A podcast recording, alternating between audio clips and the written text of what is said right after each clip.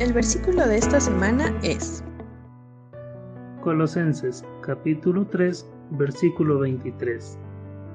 Y todo lo que hagáis, hacedlo de corazón, como para el Señor y no para los hombres. Colosenses capítulo 3 versículo 23.